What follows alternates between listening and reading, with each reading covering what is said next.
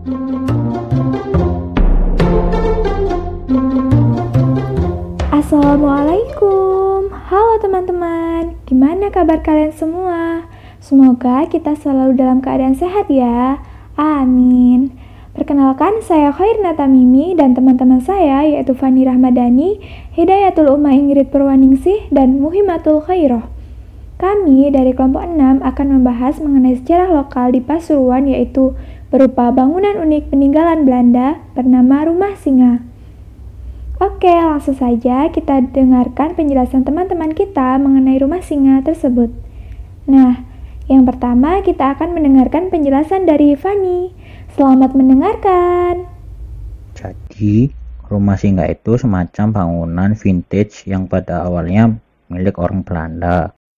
Iya bener, rumah ini tuh dibangun pas tahun 1825. Terus rumah ini dibeli sama orang Cina namanya Tan Kong Seng.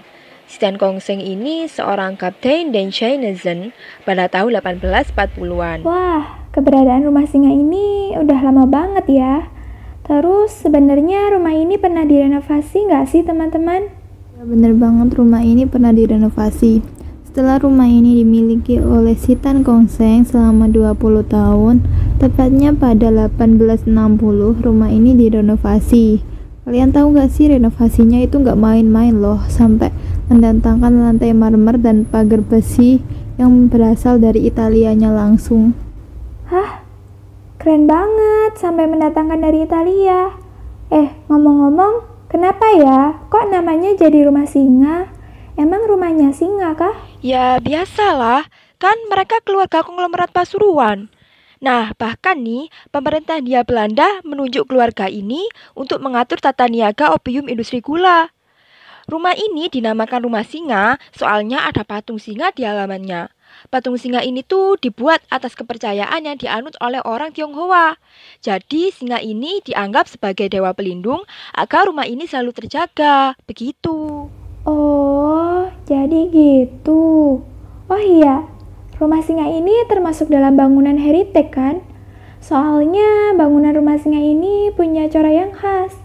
Jadi kita harus merawatnya agar anak cucu kita nanti masih bisa menyaksikan bangunan warisan budaya ini.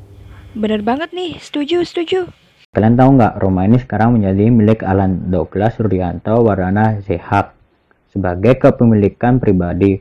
Terus orang-orang tuh dilarang masuk seenaknya ke rumah ini jadi rumah ini dipagar sama kawat duri juga. Ya wajar lah, kan rumah ini estetik banget.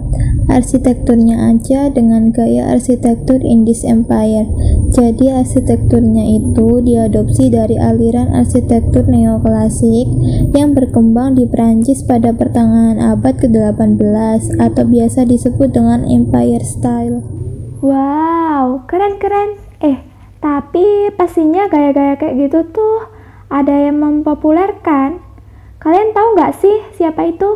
Yang populerin tuh seorang mantan perwira tentara Louis Napoleon dari Prancis.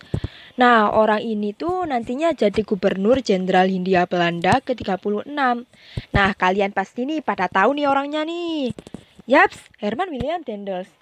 Daniels ini banyak loh mengubah bangunan yang ada di Hindia Belanda dengan gayanya Indies Empire yang mana gaya ini berbau Prancis. Hmm, dari tadi ngomongin Indies Empire mulu.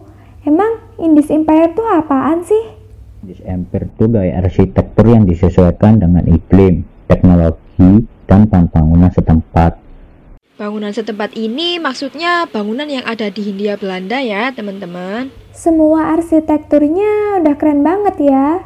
Terus sekarang rumah singa ini masih ada fungsinya nggak sih? Ada yang tahu nggak? Jelas masih ada fungsinya dong.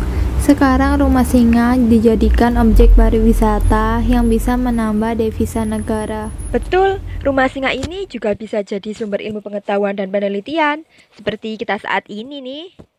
Wah, iya juga ya. Benar banget kalian semua. Yuk, semua keunikan peninggalan sejarah ini kita jaga ya teman-teman. Terima kasih telah mendengarkan podcast kami sampai akhir. Semoga bisa menambah pengetahuan kalian semua ya. Sampai jumpa di kesempatan berikutnya. Sekian dari kami. Kami pamit undur diri dulu ya. Wassalamualaikum warahmatullahi wabarakatuh. Semoga bermanfaat.